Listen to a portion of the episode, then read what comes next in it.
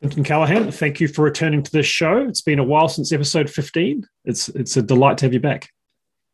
Great to be here. I have been exploring a lot. You've been exploring a lot. Things in the world are literally exploding. It's time we dive into this. Yes. And so the initial seed that emerged for me is somewhere in your writing or work or it was it was in a space you were in there was some mention made of a distinction between different kinds of processes, and it resonated. It mapped onto a, a similar distinction I've been exploring, and it was between processes that are dead on arrival in the sense that they're master planned, they're held so rigidly, and there's an agenda, and it's all dictated, and so the space and the and the process is dead, and it, it, it just creates more of the same. Then there's processes that are random and haphazard that are kind of all over the map and flailing about kind of grasping here, grasping there, don't have any coherence to them. And then both of those are distinct from processes that are, have a, an aliveness to them. They have a coherence. They're very much about supporting the emergence of new form, new possibilities, new steps from what's real. So there's a real organic sense, almost a birthing sense. And these, these are the kinds of processes that I'm passionately interested in and I've been exploring for a long time in the realm of permaculture and to some degree working with organizations and businesses and stuff. And then more recently on a personal level. And a lot of that work I've been doing has been supported by your own work. And, and yet there's this, this common thread of, of what does it mean to be in these kinds of processes? And, and I was excited at the possibility of exploring the dynamics of that, given that you've, I know you have a lot of very real, lived, useful, practical experience from your domain. And there's all these different flavors that I thought we could pull in. But that was where it started. I'd like, as we're getting started, to throw in two things. One is a term that we've been using powerfully, effectively called game world. And, and it's not something common in common language outside of you know, video games and that kind of thing. But it, in terms of human interactions, it's a powerful aid, I think, to, to dive into this kind of stuff if we understand that humans interact with each other through constructs, negotiated constructs that have a context, rules of engagement, a codex, even, and that that formal structure is what allows us to freely create in that domain. And, and that, that structure, we've just given the name game world to it.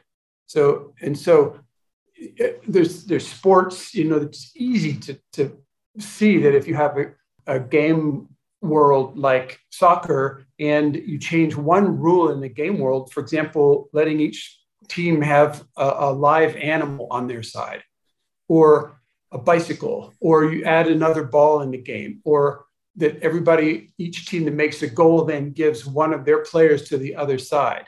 And the game goes like this. And every time you change one tiny rule, that you have an entirely new game. But the thing is, what we forget is that culture is a game world, government is a game world. The idea of a country is a game world. You know, business corporations are game worlds. Uh, on and on and on. The post office is a game world. So we have so many game worlds, and to take responsibility for the possibility of renegotiating or redesigning a game world to make them regenerative or you know to create different kinds of relationships between people or different uh, value systems bringing different values mm. is a huge doorway that, that's just opening now and so people were in, in short uh, the people that we're working with in possibility management are being empowered to open doorways and build out new game space uh, that people can then occupy to create a, a totally different culture called archiarchy, the culture that comes after matriarchy and patriarchy. So, so I wanted to add that word in the, the world, the word game world. Yeah, yeah, thank you. Yeah, and and let, us take a moment to um, let that really land for people. So, for example, permaculture is a game world. Making yes. permaculture stronger as a project is a game world. It's nested within this larger game world. What I'm calling living design process is a game world. So it's this, it's this, this, this label for a, a set of rules of engagement. There's certain parameters. There's certain. You, you could say a game world has its own uh, rituals, taboos. You know, all, all these kinds of things apply. And then you you you talked about this transition or this difference between the game world of of you could almost say the meta game world of modern culture, and then the, the space in which people are exploring new game worlds to, in the space of regeneration and, and and so on. So yeah, thanks for bringing that in as part of the context of, of exploring different kinds of processes. And the other thing I wanted to add in is that the game world of modern culture, I'd, I would refuse to call it a metagame world, just to be clear, mm-hmm. because it's otherwise you make it too complex. But it is, it's very, very simple. You know, the capitalist patriarchal empire is a very simple game world to, to understand. It has a context and rules of engagement and all the same. So what I wanted to throw in was since we were born and raised in this modern culture, that also put us into a school, an education system, you know, an education system that focused almost entirely on the intellect. That we're we're confronted with facing a world or a universe actually where these processes are occurring and they're natural evolutionary transformational life death and in between processes are occurring and we're trying to understand them with our mind. And the, the mind has this inorganic quality in its logic and in its synthesis of what what is so. The synthesis is inorganic and yet what's occurring all around us and even within us in, is our organic processes. And organic processes include this the transformational element which is the is this chaos part. And so for us to get out of our mind enough to wrap our mind around what, you know, these evolutionary processes that are, are so obviously tacitly uh, in, in, in natural, in the natural world. And we ourselves, you know, all five of our bodies are in this organically evolving um, transformational world. And yet we're trying to understand this and talk about it with a mind that has linear yes no logic and polarities that make sense in our mind and have no basis in reality you know we fabricate models and try to put them on reality and then we don't even see the rest of what's happening hmm. because we're inside of our model world i mean that's what we're faced with, with the, when we're, we're diving into process thank you let's let's explore that a little bit uh, uh, and to be clear i'm not taking from what you're saying that the mind is wrong or bad but that it's yeah. overly dominant. It's become sort of like a tyrant, and we're trying to we're trying to we're trying to pull everything through this kind of little part of us, or it's not even that that it's little, but but squeeze it through one aspect of who we are. And to me, this does tie in directly to this distinction I'm making because so often what it is to me that kills the process is that we we're trying to run it intellectually and usually what that means is exactly what you're saying pulling in a model pulling in a map pulling in a plan pulling in a framework and then imposing that on reality as opposed to really relaxing into all of who we are. You touched on our five bodies, so maybe we should mention those, but relaxing into all of who we are and, and letting life and reality happen through us. And that's when emergent happens. And I, I would love to bring this focus to the, the reality of the chaos that is unfolding and ramping up all, all around the world as, as well. And, and I'll just throw in there also, as you spoke of chaos, I was realizing that often because we're so culturally so unfamiliar with processes that are alive that we tend to go into one of these other two processes. Either we try and master plan it, and, and often what that means in modern culture is the state comes in with here's the solution, here's here are the steps out of this, or we go into the more chaos, ra- random hazard. Let's try this, let's try this, let's try that situation, missing out on this third path. I mean, I want to throw in two more things, which mm-hmm. is you know, traditionally, both in education, in, in business, in government, in almost every organization that I can think of that's promoted by modern culture, the, the, the power structure is designed as a hierarchy. And so the hierarchical power structure is, is it's like this uh, the, um, the idea of army intelligence being uh, you know, self-contradictory, you know, because because thinking that a top-down uh, intelligent, you know, follow the orders, command and control organization is going to optimize intelligence is just foolhardy. So, mm. so okay, and we're so unfamiliar with coming to sit in a circle with nothing in the middle and in navigating a circular power structure called a torus and, and, and unleashing group intelligence through torus technology as a meeting technology is so unfamiliar to us. And yet that's, that's where the genius of, of um, chaos can be utilized is when, when there's this free form, constantly moving, breathing in and out, um, living torus organizational chart, you know, an, org, an organizational system that can handle that, that kind of aliveness. That's where chaos starts making it's a fuel. That's where the it's where the uh, that's where the you know the source is. The source is the nothing. The source is the void, and that's so contradictory to the hierarchical power system that we're all familiar with in, in from, from the church and school and, and, and government and military and everything.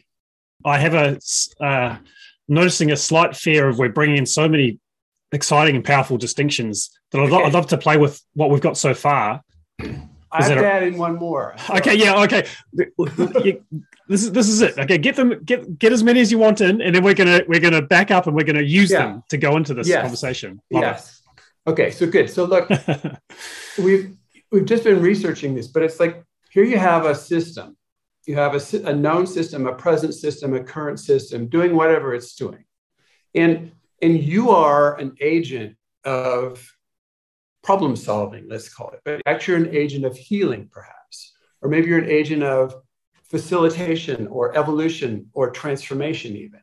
And so, in order to have this uh, meta relationship, like a, a to the to the existing system, in order to have the overview or the ability to, to navigate the evolution, you, you actually need to go to the edge. And so here you are, you've got a system and you're going to the edge of the system. So you have this overview. And then, then you have, you're in a situation where you look back at your system and you're basically, you're going, this is not working enough. This is not working well. This is failing. I, it is, it is not attractive to go back into the system and fall asleep, be a zombie, you know, and pretend as if everything's going to be okay. Mm. At the same time, you're standing at this edge, and what's out there is nothing. And so, in both cases, there we have this emotional response, and the emotion is fear. So you stand at the edge, and it, you know, your fear about going out, stepping out into the unknown, but also fear about going back into the known and thinking that everything's going to be okay. It's not going to be okay. And so to, to have this conversation, for somebody to think they're going to be able to apply what we're going to talk about in this conversation in their everyday life or their work life or their, their project life is to recognize the necessity of getting competence in navigating your own emotions consciously and not not having the unconscious reaction of it's it's just I'm afraid I go away. I'm afraid I leave. You know, fear is bad. Fear is wrong. Anger is bad. Anger is wrong. Without internally navigating, you know, being making conscious feelings your home, and then using that as a resource, you you will be non-functional in the in the service of the evolution of the process. Yeah, yeah. Thank you for saying that, and that that's so deeply resonates, and, and I and I appreciate in my experience how foundational conscious feelings work is to possibility management such an important part of it. And I also felt, along with the, that fear I mentioned, the sadness as you were speaking, realizing how true that edge situation is of my relationship to permaculture and even to making permaculture stronger now. It's like, you know, I'm working in permaculture and certain things are working and it's known and there's colleagues and there's a set, there's, you know, it's a game world with, it's comfortable, it's nice. And then there's aspects of it that I realize are too are too deeply infused by modern culture and things that don't work for me in the way that the processes aren't alive as they could be. So you're out on the edge here, and it's scary. Like, do you take off by yourself, or do you, how do you how do you how do you navigate that? Oh, how about we go back around because there's a few flavors that I really like to hone in on. One thing you you mentioned was this, and this we'll have some links to these things, but you mentioned this idea of a torus or coming together in a circle where there's nothing in the middle, and I like to explore this idea of nothing and also pull in this idea of chaos because one a, a core aspect of my understanding at the moment of what what this third path in terms of processes, it's not over planned, so it's not dead from the start. Where in a way you you you're coming up with a plan, you're throwing that plan into the future, sometimes I describe this as drop kicking corpses into the future. You know, like you arrive the future catches up with you. You arrive in the present, it's already dead, right? Because you've already got this dictated kind of impositional frame, or you're just completely lost and all over the all over the place and just trying this, that, and the other thing. That middle path, if the process is alive, this idea of being with nothing. And, and part of what that means for me is that in the space where there'd usually be a plan or some random grasping for something, there's nothing. And yet, there is the analogy I use is DNA. There's some kind of purpose or intention. It doesn't put anything in the in in the space in terms of what needs to happen, but there's some kind of something that acts like DNA. And to me, there's something in there that's really, really important. I don't know if you want to speak to that, and then I'd love to come yeah, back to I, chaos. Yeah, I want to go back. I want to take it into a real practical application of what you just said, which is let's say I am in relationship with somebody, could be a colleague, could be my partner, even my kids, or the neighbor, anybody like that.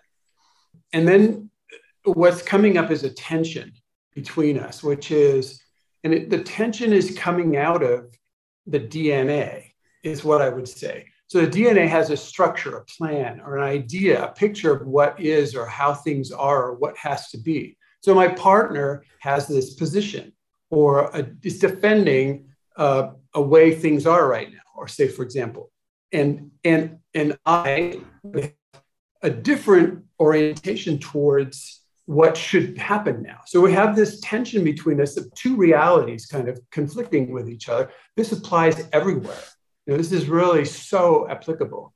And so, and so here we are in, in essentially our training and the models that were shown in the world are the only option is to fight. So now we're going to see who has most power, who's got the biggest weapons, who has the most evil dark side, who can undermine, you know, sabotage and call in a newspaper or forces of you know, gossip and intrigue and et cetera, assassins, whatever you want to, however, to whatever degree you want to look at this, you know, fight is the answer. And there's this, there's this whole other possibility if chaos has become your friend. And that is to take your own self, your own position, your own view of things, your needs, you know, the way things have always been, or what you how and take your position into breakdown. Take yourself into breakdown.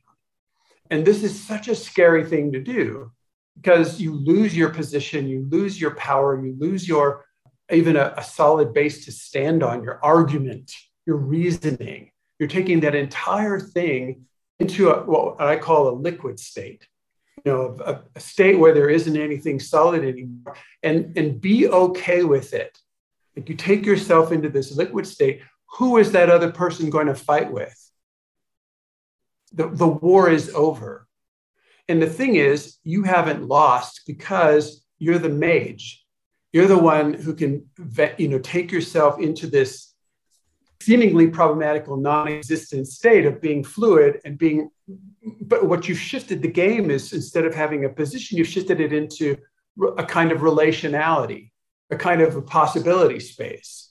And so all of a sudden, there's things that you were blocking because you're rigid, you know, or I was blocking because of my rigid position hmm. are now options that I did not have to choose from before. And I can put them on the table. What about this? What and try this? I'm going to try, you know, move over here, try this, go like this. So there's this whole thing of taking yourself out of a solid state into a gaseous state or a liquid state or a light state or some, some state that doesn't have this positionality and you're taking yourself into the chaos, like into this nothingness that you're talking about. You just drop into the nothingness, and and and so the war's over. But then all of a sudden, a new, many new possibilities are possible. Yeah, it's like uh, what you're saying lands for me more generally too. It's outside of navigating a, a conflict and, and transforming that with a person. Also, when I'm in process with a landscape or a group and we're navigating in some direction or another, that it's possible to, to to to dissolve your attachment to all your stuff, your beliefs, decisions, assumptions, to your understandings of how things need to go, and in a way fall in love in the moment with chaos, with reality. And I've experienced this in my design work, and it's it is so scary at first, but then immediately it's like my role shifts rather than having to have the answers or even have my shit together or be the professional, cool, calm, collected expert or whatever. I'm liquid too, and no one knows what the fuck is going on. But we're we are rather than going to the random or haphazard, we are present to what's happening, and we're and we're open to the possibility of something emerging that doesn't need to come from our mind or whatever. That, that's there waiting to be born, and we can support its emergence. And so often, what's there is going to be such a beautiful reconciliation or resolution, or it's going to harmonize what matters to everybody and what matters to the land and and we, we just our mind is too small to discover that thing you know yeah i mean you're you're talking from experience and the the bridge or the gap between uh, the survival you know grip onto this position and letting go into the liquid state is it's almost like this act of faith. And so it's there's some you have to try it in small ways. And i wanted to suggest a small way for people to try this which has to do with messaging. So it's so common for a, a message to arrive, an email to arrive, and you, you get it on your screen, and there's emotional charge in the message that that triggers emotional charge in the reader, in me. So here I have, and so the, the, the the automatic response would ordinarily be I just on my keyboard and I start messaging back so here's this hard, solid thing called a message, black and white on the screen. And I think I understand what it means. And then I have this reactivity, and I'm going to put back my position, my argument, my reactivity. And we have this little war going on.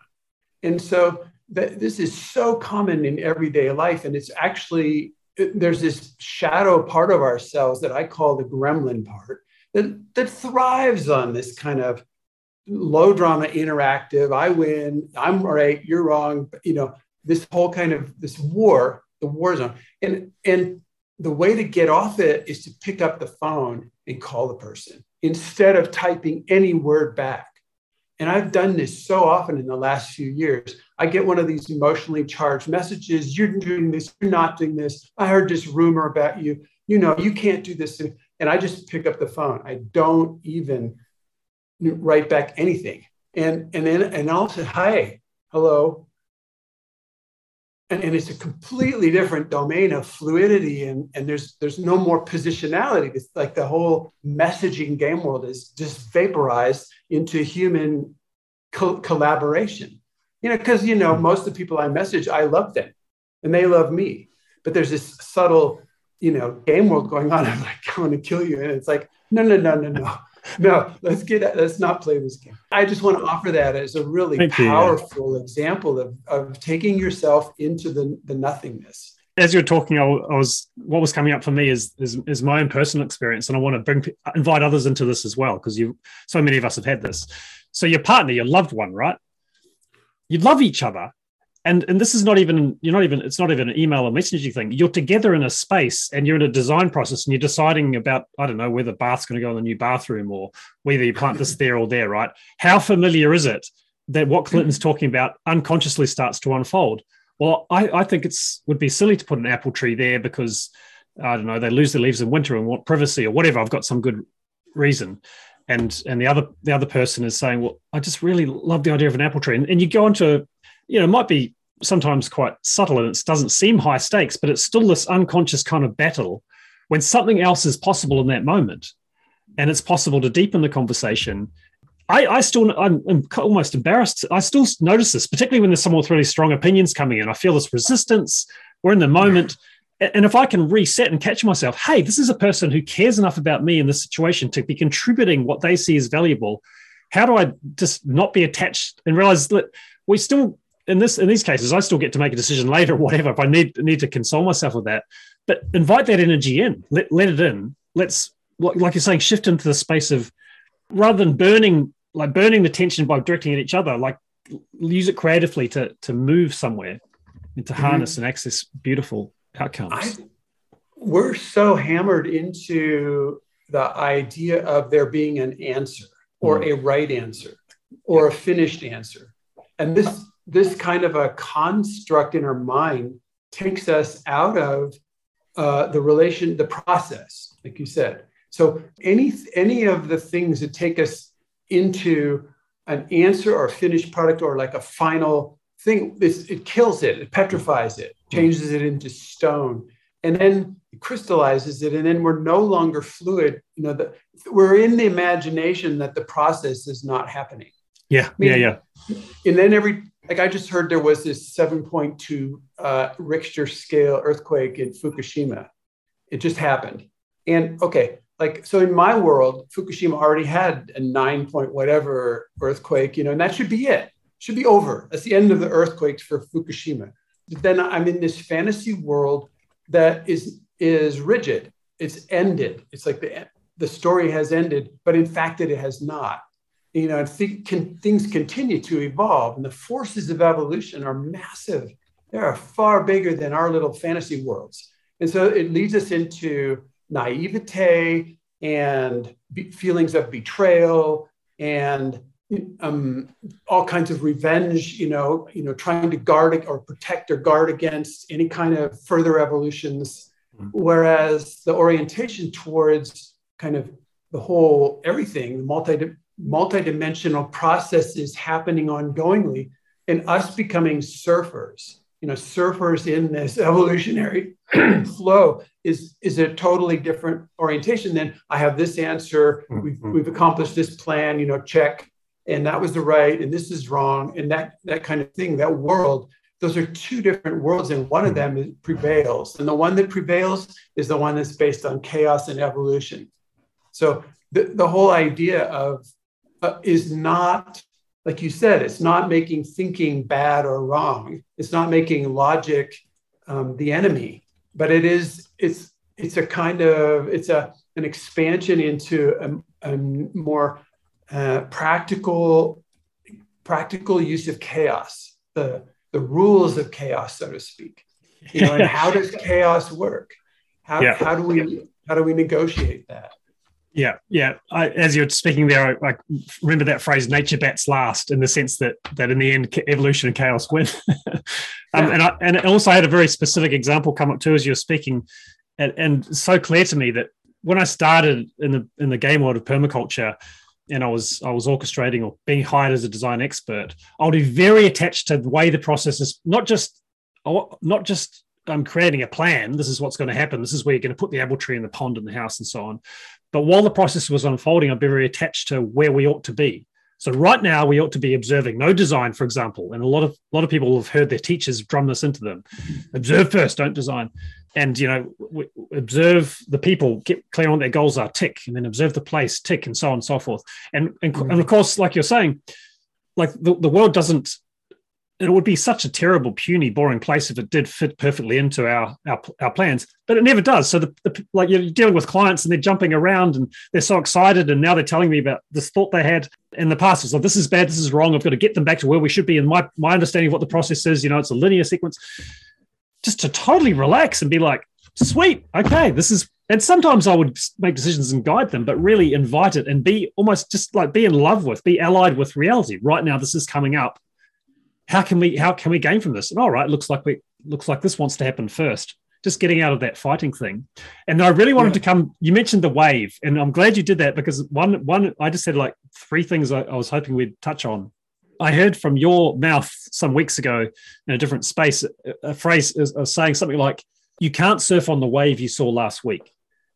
which I, which I, love, right? And then since then, with our uh, mutual friend James Andrews, we evolved it a bit um, and when we're using it where it's you, can't surf on the wave you saw you saw last week. You can't surf on the wave that you that that, that is going to arrive a week from now, and you are always and everywhere on a wave. you know, which is, which is yeah. just so powerful. It's like it's like we spend so much time, yeah, like in, in imaginary kind of well actual but reliving past waves or an imaginary future waves that may or may not ever happen and you're already on a wave right now what would it mean to pay attention to that and that's what we're talking about and and and and and to me, we're talking about the possibility of not just noticing you're already on a wave always. What would it mean to surf on that wave right now, right here? Wow. And I'd like to take what you just said and make it really personal. If what if you are the wave? What if the wave is not your circumstances? The wave is is actually you. And the way the, the illusion that we've been given that is so, I think, harmful in terms of our experience or our ecstasy about being a human being is this thing called this linear life plan where you get born and then you go to school and you go to school for these 14 years or whatever it is, or you try to extend it and do graduate school and get some degrees so you don't have to go out in the world. But eventually you kind of maybe go out in the world and then you have to get a job, you know, and, and then there's this point in there somewhere around 18 years old where the government, you know, the, the game world of, of the culture, of modern culture, says you're an adult you are now an adult. You're 18 years old. You can drive, you can smoke, you can drink, you can vote, okay, and pay taxes. And we're going to we're going to follow you. We're going to harry you because we've got your number. We know what properties you own. We know what's in your bank accounts. We're going to track you down so that you pay your taxes until you retire and die in an old people's home. Okay. So, and this is this linear life plan, and we buy it we, we haven't seen uh, we ha- it's been marketed to us unconsciously everywhere television advertising you know everywhere and, and so and so this this it's a i think it's a really harmful uh, piece of thoughtware to adopt that i am now an adult. You know I, at this point somebody becomes an adult.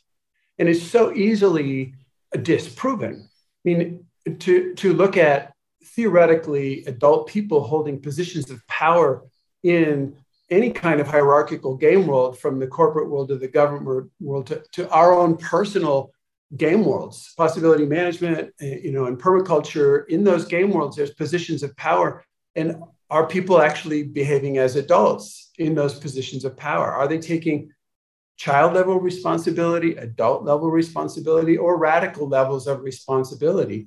Like and and the, the thing that has really been helping me the most about that is to see this whole thing of a path and this the path is this evolutionary process step by step this this process process process step step you know and it the and it, it, it does not end there's no top end in this path and so it, it doesn't there's no really way to give you a, a, blue belt, a green belt, a brown belt, a black belt. Where are you on the path? Have you, how many black belts do you have?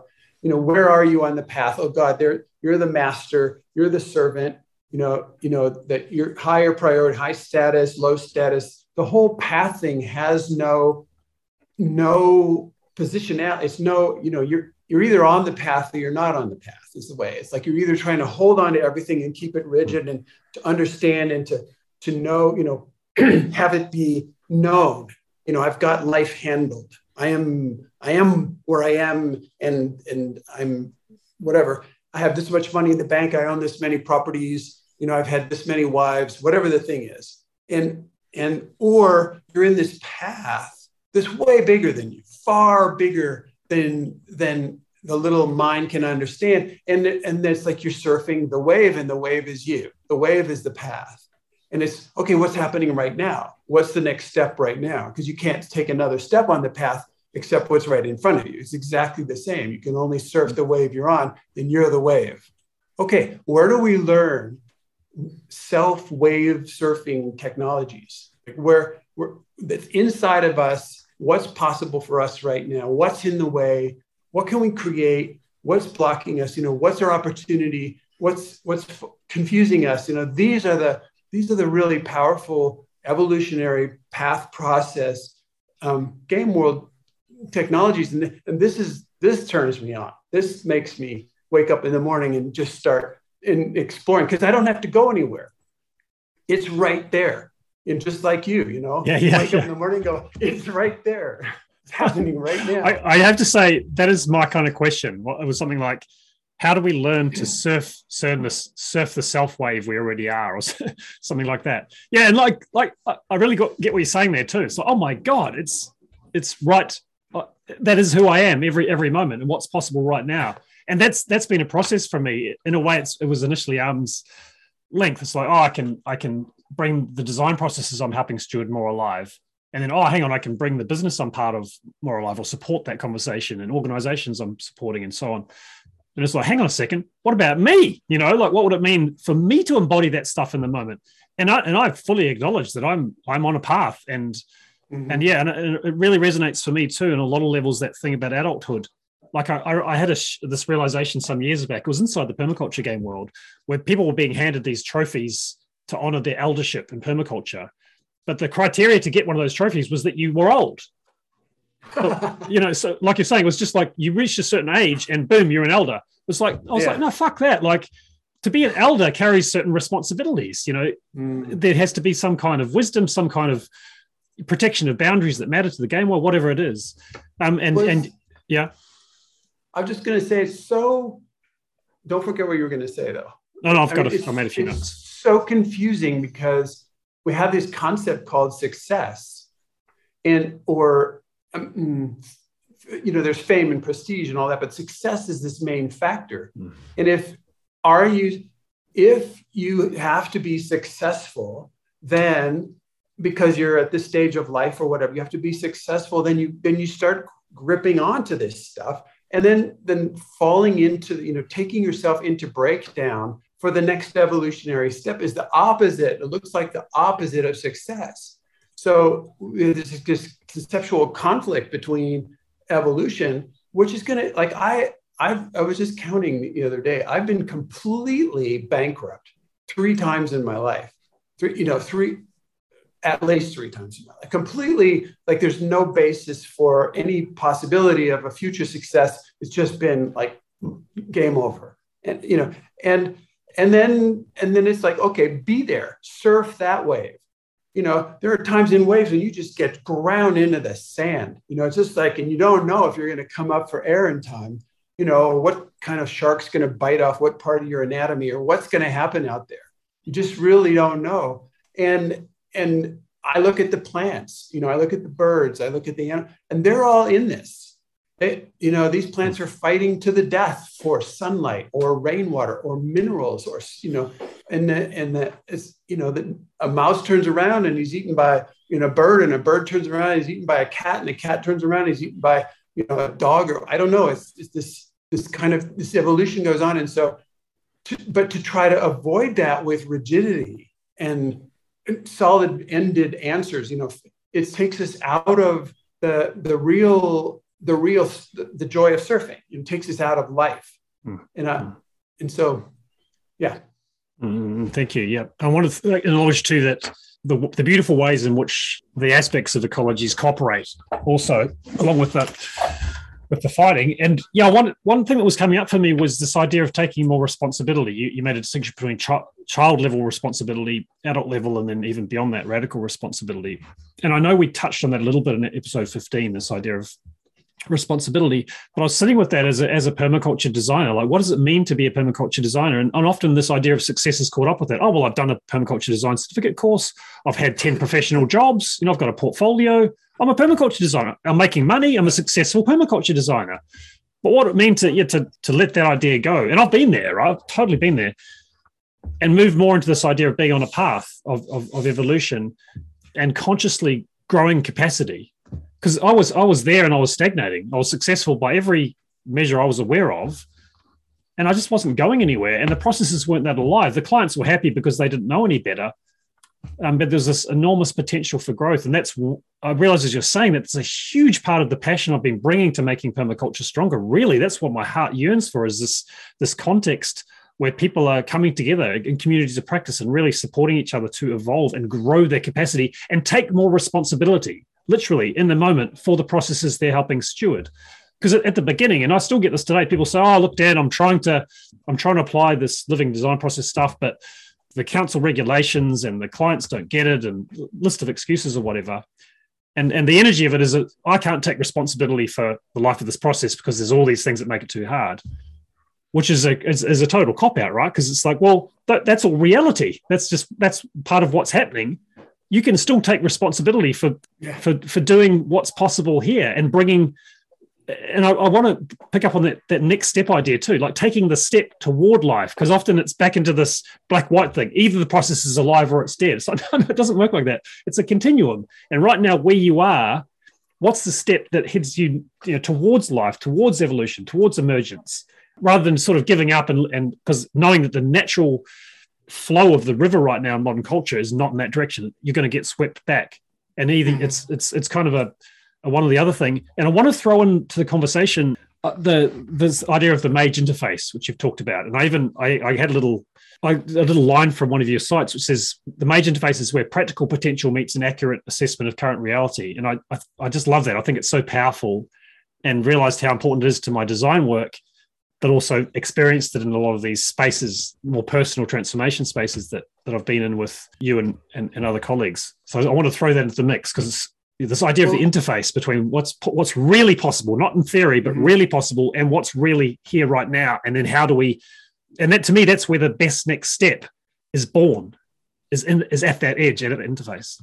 So I'm suggesting. I mean, we're researching this right now, and I'm suggesting that each one of us every day is oftentimes at this interface between the practical potential and this accurate assessment of current reality. Like we are at this potential. And then comes up what comes up, this thing for almost everybody is this huge fear of taking action, of speaking, of putting your hand up and saying, I have an idea, or what if we do this? Or I don't want to do this, or whatever the to actually speak out. And that fear of taking action in that point is so massive. And we've been trained that fear is such a bad negative feeling mm-hmm. that if you have fear, we're going to give you drugs for your brain. And if it doesn't stop, we're going to put you in a, a mental institution. We are so programmed and terrified of having the fear that we deny the fear. And as soon as we deny the fear, we're denying the impulse to take action. And so we've been we've been encouraging people to do this a totally counterintuitive practice, which is each time you have the fear of speaking out, of standing up, of, of being seen. Every time you have the fear of being seen, it is indicating you have a contribution to make. The fear is coming from the thing that you you have something to say or something to offer. And so the practice is when you notice your fear of, of speaking out, showing up, standing up, making an offer, you put your hand up and say, I have an offer. I have a proposal. And you don't even know what it is because all you know is that you're afraid to be seen. And so you're using the signal, you're using the signal of this fear of fear of being seen, fear of making a mistake, fear of criticism or judgment. You use the fear as the thing that puts your hand up and moves your mouth, says, I have a contribution. I have some, and you don't know what it is. All you know is you're terrified. But your practice is uh, that fear would not be there unless I did have something to say. And you say the fear first, and that clears the playing field for the thing to come out. And this thing is so fabulous to do every day. It's a it's a daily kind of, it's not once in a lifetime or once in a project or something. It is an ongoing thing that happens in all these different dimensions of, you know, what to order for lunch, you know, who to call, you know, what to say to your kid, how, how to invite your partner to an interesting moment of intimacy. Like all of this, it all comes up with you just put your hand up. That's all you do. And then you start talking. I feel scared. You know, I have something to say you don't even say that I feel scared anymore. Your hand is that. I have something to contribute here. Mm-hmm, I have a mm-hmm. proposal. I have something to offer. And you don't even know what it is. It's fabulous. So I really hope people try this. It's a fantastic thing to do. Totally. It puts you in the flow. It puts you on the wave where you are. Yeah, yeah, fully. And I, I want to come interface. Yeah, this mage interface. Yeah, yeah. And I want to come back to that point we we kind of whisked over earlier too, which and this was another comment that resonated with something you'd written somewhere you know various you know there's a lot of different places where where you've written stuff but it was something like um don't fool yourself. Doesn't matter how much tr- how many courses you've been to how many you know how much self development you've done or whatever if you are not able to consciously notice your feelings and emotions right now and and use them and publicly speak to them in the moment then you're fooling yourself. You know everything else is and just to, to, really acknowledge that, and it's early days for me, but the the power of inviting conscious feelings. And I just had a lovely conversation with Brown Bellencourt about this with regard to permaculture and how critical that is in terms of contributing life to the process. And then, yeah, particularly this thing of fear, how that plays into the this interface and that thing that if you do have an accurate assessment of current reality and you do have a real sense of what's practically possible right now, yeah, it's, it's there. It's part of the, the mix And I, I wanted to tell you too that you talked about put your hand up or say, I've got something to say. Because because what happens is a secondary fear comes in, right? It's like I'm feeling afraid that this process has just taken a wrong turn or that there's something is being missed. Mm-hmm. There's that fear. Then the secondary fear is like, I don't know what to say about it. I don't, I don't know what to. So, well, one step at a time. Put your hand up. You know, cross yeah. that bridge first, or say, I've got something to say. You don't know what it is yet. Right. That fear is dealt with now. Now you can move to the next fear, which is what the hell am I going to say? But you've already yeah. kind of you've already committed. And I want to tell you that the, every six weeks there's a thing called the Making Permaculture Stronger Developmental Community. Lovely group, there's about 10 of us or whatever. We come together to, to practice and explore evolving each other's capacity to hold more living processes. And I've been bringing in some of the stuff I've, I've been learning from working with you and other people in possibility management. And so last time we said, okay, enough theory, you know, because we, we, the pattern had been we come and we talk about what a living process is, and then you go away and apply it in your life. So, mm-hmm. and more and more, I'm, I'm like, well, it's this it's this kind of prove it thing. You're into living process, prove it. what would that look and feel yeah. like now? Like right, not not in ten minutes, not in five minutes, now. And um and so we did a thing. Initially, I I, I kind of tricked people in a way. I said, okay, in two minutes, I'm going to ask you to name a color. and then I spoke about some other stuff, and I said, now what color? What's your color? And everyone said their color. And I said, now review the past two minutes. When did you choose the color? And they're like, as soon as you told us we were going to, you know, so two minutes in the past, they'd chosen the color. It's like, good, I've got my color. I know Dan's going to ask me. And when he asks me, I'm going to say this color. And I said, that's not so different from having a plan, you know, that you're going to impose in the future from a dead process, right?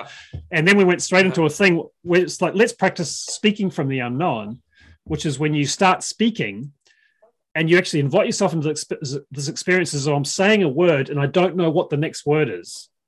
And now I've just said it and, and so on. And it's it's scary as hell and something that is so incredibly foreign to us in modern culture.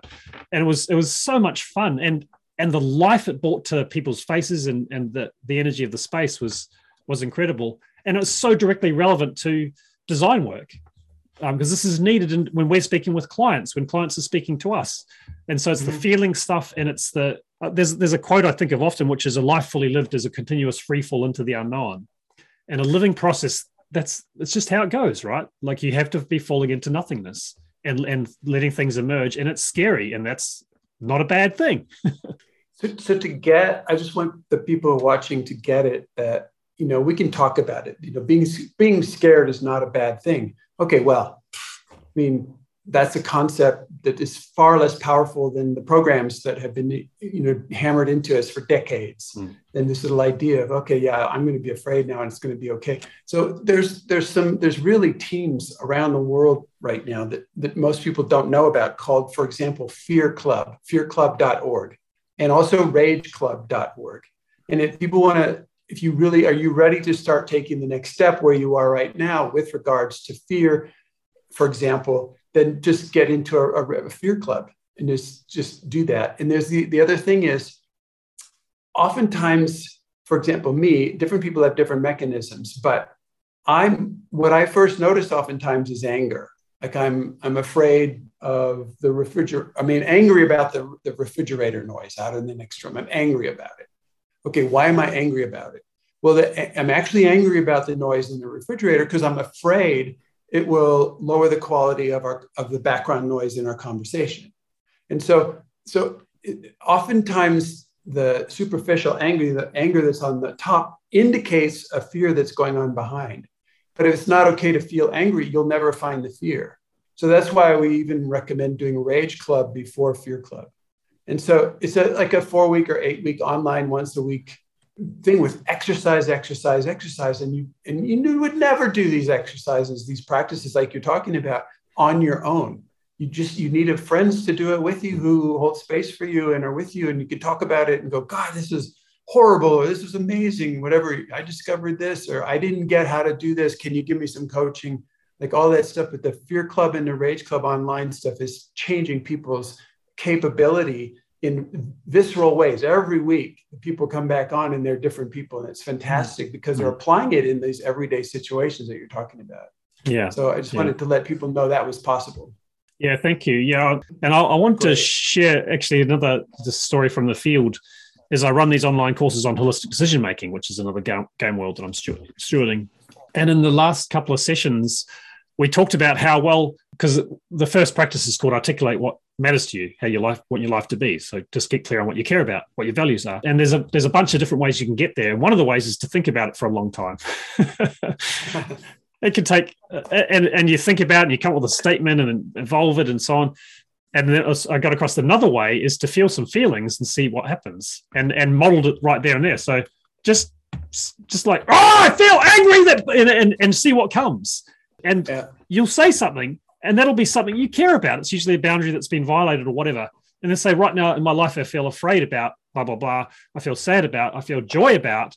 And in two minutes, you've just got this amazing head start on these core value statements that would have taken you weeks if you'd relied. And the thing is, your mind will have ne- ne- never really got there. Uh, um, Christopher Alexander, I think this is probably the most repeated quote on this show, but hell with it. I like the quote.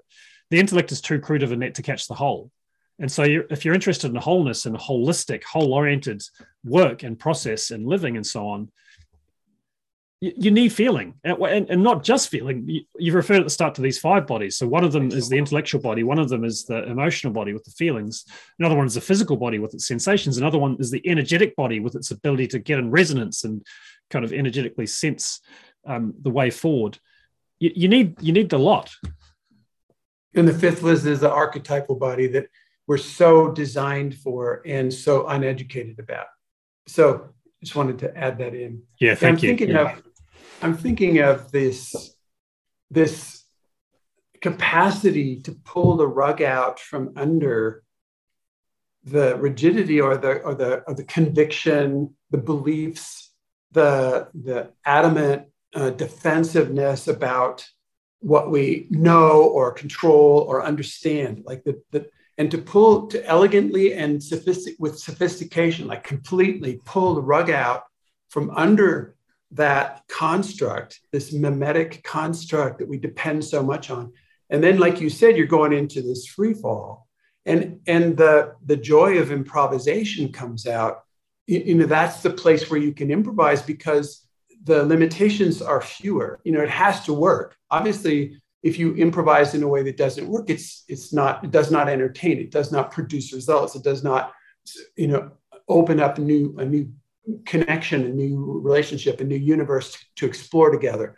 So the improvisation needs to work, and that's just skill. This is just a, hmm. you know try to imagine you know birds with their wings clipped, or birds in a cage, or birds that are tied to the ground can't fly. Well, we're those birds we have had our wings clipped, we're tied to the ground, and we're in a cage. How are we supposed to fly? How are we supposed to learn to fly? And so we need these spaces where we can practice this kind of stuff. And one of the things we recommend is a possibility team. So there's a, there's a website also called possibilityteam.org that explains how we come together to make a safe space for experimenting in groundlessness. I mean, there's this quote from Pema Chodron, who's a Buddhist practitioner, and she says the nature of reality is groundlessness. And it's like, okay, this is very different from the modern materialistic, you know, construct of things that are known. You know, I think, therefore I am this kind of construct. And she's saying the nature of reality is groundlessness. Well, okay, well, that's a, that's a different viewpoint. And it's, and to explore that, it brings you into process. It's this, if it's groundless, then it's going to be moving. If it's hmm. groundless, there's this there's this really amazing uh, uh, piece of art that I've um, taken to heart. It's a it's a simple two frame uh, comic strip, and the first one is titled Three Men Falling into a Bottomless Pit." And you see the first guy is biting his nails, and the other guy's scraping down the wall, and the other guy's just completely catatonic in this fetal position, just freaking out, screaming, dropping into this bottomless pit, forever dropping and the next frame of the comic is same men six months later. And you see these guys, they just got used to the sensation of having no bottom. And so one's sitting in a beautiful meditation position, and another one is kind of, you know, filing his nails, and the other one is flying around, you know, like this, totally enjoying the possibility of being in this free falling space because there's he, that could not happen when when you're stuck in this cage again and you have the solid ground so i love the that, that it just takes some time to get used to it's a, a different set of skills and if the nature of reality is groundlessness then every time we try to hammer things down into a solid reality we're not in reality. Mm. We're in a fantasy fictional intellectual world that that things are set like that.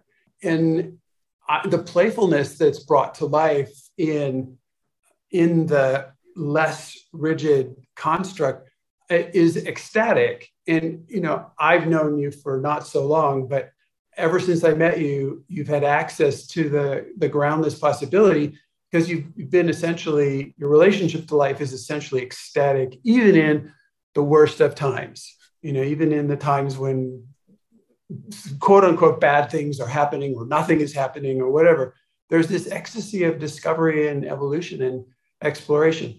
And so I, I'm I, I would encourage people to do this experiment of each day finding a time where uh, like, like you make an energetic space for yourself that doesn't have does not have a bottom on it that there's that there aren't any rules the rules don't apply in this space anymore or this this force of oh i have to make enough money to live.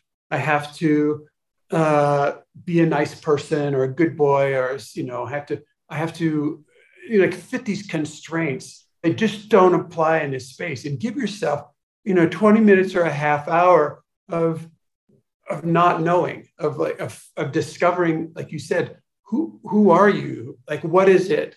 What is it that's actually going on with you that that does not con, like constrain itself to fit external pressures or, or structures that seem to exist or seem to be so imperative but to to take yourself into breakdown. And like you said if you lay on your bed and you just start crying for some reason or you just start pounding the you know the mattress and really just you know screaming out loud or freaking out let this fear come you know to the hair on your back your neck and you know warn your neighbors or your your you know the people in your household. You say i'm just going to go into my my groundless state for a little while. I'll be fine. It'll be a little noisy but i'll be fine. And after the second or third time you know the kids the kids will come around. And the first time you tell them this, I'm going to go in my room and, and do this, this groundless state, they'll, they'll freak out a little bit. But the second time you do it, that they'll have their friends over and the friend they tell, shh, my dad's just to go into this groundless state, shh, you know, and then you start shouting and screaming. And the third time you do it, after you come out, you know, your, your son will come up to you and go, dad, I'm going to go in my room. I'm going to go into my groundless state. I'm going to, it's going to be loud, but don't worry about me. I'll be there for three minutes and then I'll be back out again and they'll, they'll do it themselves. And so you, you just open up a whole new world for relating and for really play, like high level mm-hmm. fun. Mm-hmm. Uh, this, these are all wild and crazy experiments that I've been pl- I've been experiencing, and same with the children too. like, yeah, like that. Such a that's been a big revelation. Just feelings, feelings are where it's at. feel them and you, we have we all have access to them and they're not this random kind of annoying bad thing they're this ridiculously powerful source of accurate information and um, energy and and the, the the team thing too I'm, I'm part of one of these possibility teams which is not a it's just an idea it's a it's not just but it's an it's an idea any any group of people can get a sense of what it means to be in a team like this and do it it's not about a course or whatever at all I'm, I'm in one of these, and it's amazing to be in a space weekly where it's about being real and alive with each other right now, and everything is stripped away. It doesn't matter that I'm blah blah blah. I've got a podcast, or it doesn't matter that whatever qualifications, what I was yesterday or what I might be t- tomorrow is irrelevant. Like we're all being the waves we are right now, and calling each other out too, and supporting each other to to be more in contact with what's real. And in a way like what what that what that is about is is living the idea or for me is about living the idea of living pro- process in the moment and making it more of a, a normal just not kind of normalizing it. And and I'm, I'm i'm really grateful for this for this work and these opportunities and just i'm not an expert in permaculture except that permaculture has this outer aspect and this inner aspect and a lot of the original permaculture research, I mean, the name permaculture derived from experiments, as I understand, in external applications of permaculture principles in, in working with the natural world.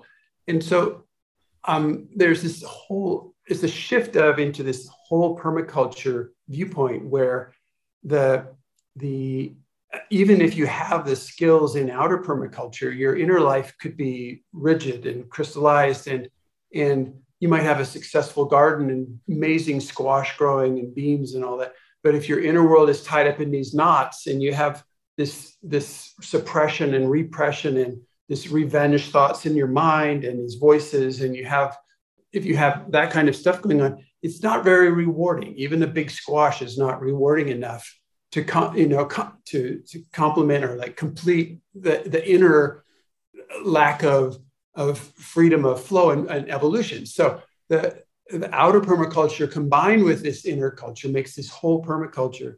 And uh, there's a there's I, I wanted to just bring us back to bringing you know using chaos like acknowledging an inner chaos that I think is present in all of us and, and is as a resource rather than something to be afraid of. And so many people that I've met in different processes have a fear of this void inside of us. Like there's this emptiness. And sometimes, for example, you'll find yourself opening the refrigerator, standing in front of the refrigerator, and you don't know why you're standing in front of the refrigerator.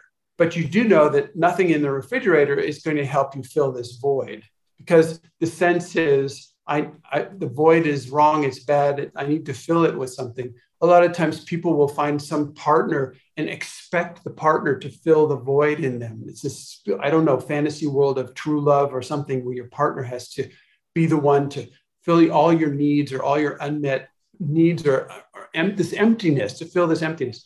And so the shift that is possible is for you to address the void and like turn around in yourself in inner permaculture and you and you face the void and you go hello void i am so glad you're there. I feel so glad you are there because inside of me then i have a source of nothingness. And the thing is if you don't have nothingness how can you you, uh, you need nothingness to create something. You need, like so often, you, have, you go into a thing, and if you can't create nothing out of something, then you can't create something out of nothing. So you need the nothingness before you can create something. Like if there's something already there, you got to take it apart first before you can build the next thing. So, so you already, each of us, I think, were born with a source of the void, the absolute nothingness inside of ourselves as a resource. And you can you can change your relationship to that that thing instead of just being afraid of it or i don't know what to do with this or i'm broken. I have this emptiness. I you know instead go well i am so glad i have inside of me this open nothingness. And it's, sometimes it's small and sometimes it's really big in different people but it's there. And you go this is my resource. I can reach in there basically and pull stuff out it's like one of these magic hats you know you reach in you just pull something out so you can reach into this nothingness inside of you, pull it out. And you, that's one of the things you can do in your, in the, you know, each day is reach into there, just pull out something that you can use. And just if the first thing comes out, you can't use it, just reach in and pull out the next thing and pull out the next thing until you get, because it's infinite. You know, what's bigger, nothing or everything? You know, what's bigger, this nothingness, the void, what, or everything? and, and if you start checking that out, you have this question well, if the nothingness is not bigger, where would the everything fit? So the nothingness is actually bigger than everything. And so if you, that's your friend, if you have some of that inside of you, you've got access to so much more than just the little stuff you know about in your mind. And so this is this is where to go with this mage interface and this inner permaculture is to discover this resource that you have inside of yourself and use it as part of your inner design work. Thank you. This is an edge for me. So, and, and, let me know. I'd be delighted to hear of people's experiments. Who knows? You might just have started transforming your relationship with the inner void.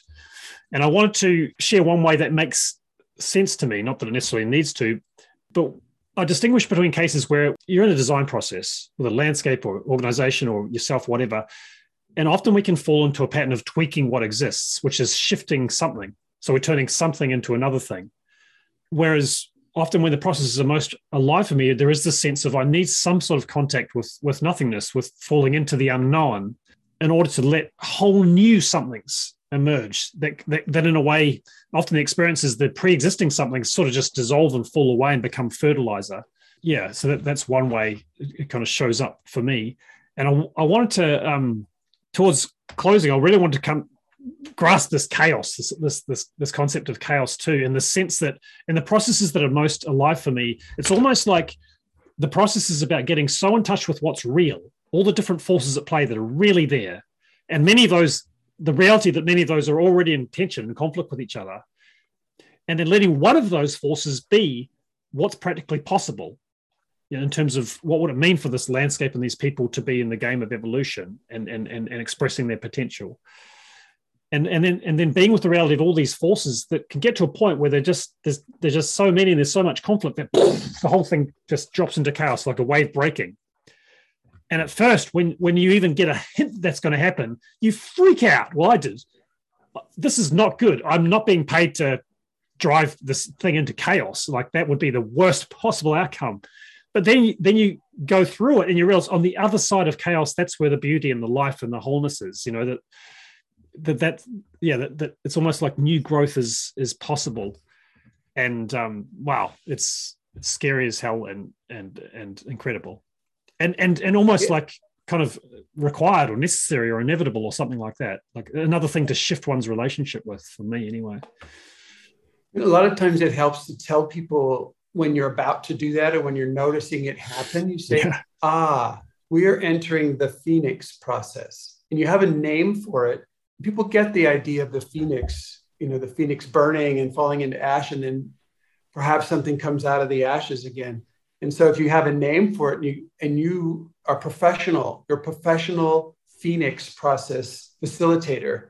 You take things into this chaos and into the breakdown, and then you wait. Then you have to do this waiting thing because there's no guarantee actually that something's going to come out. That's what's so damn scary. Yeah.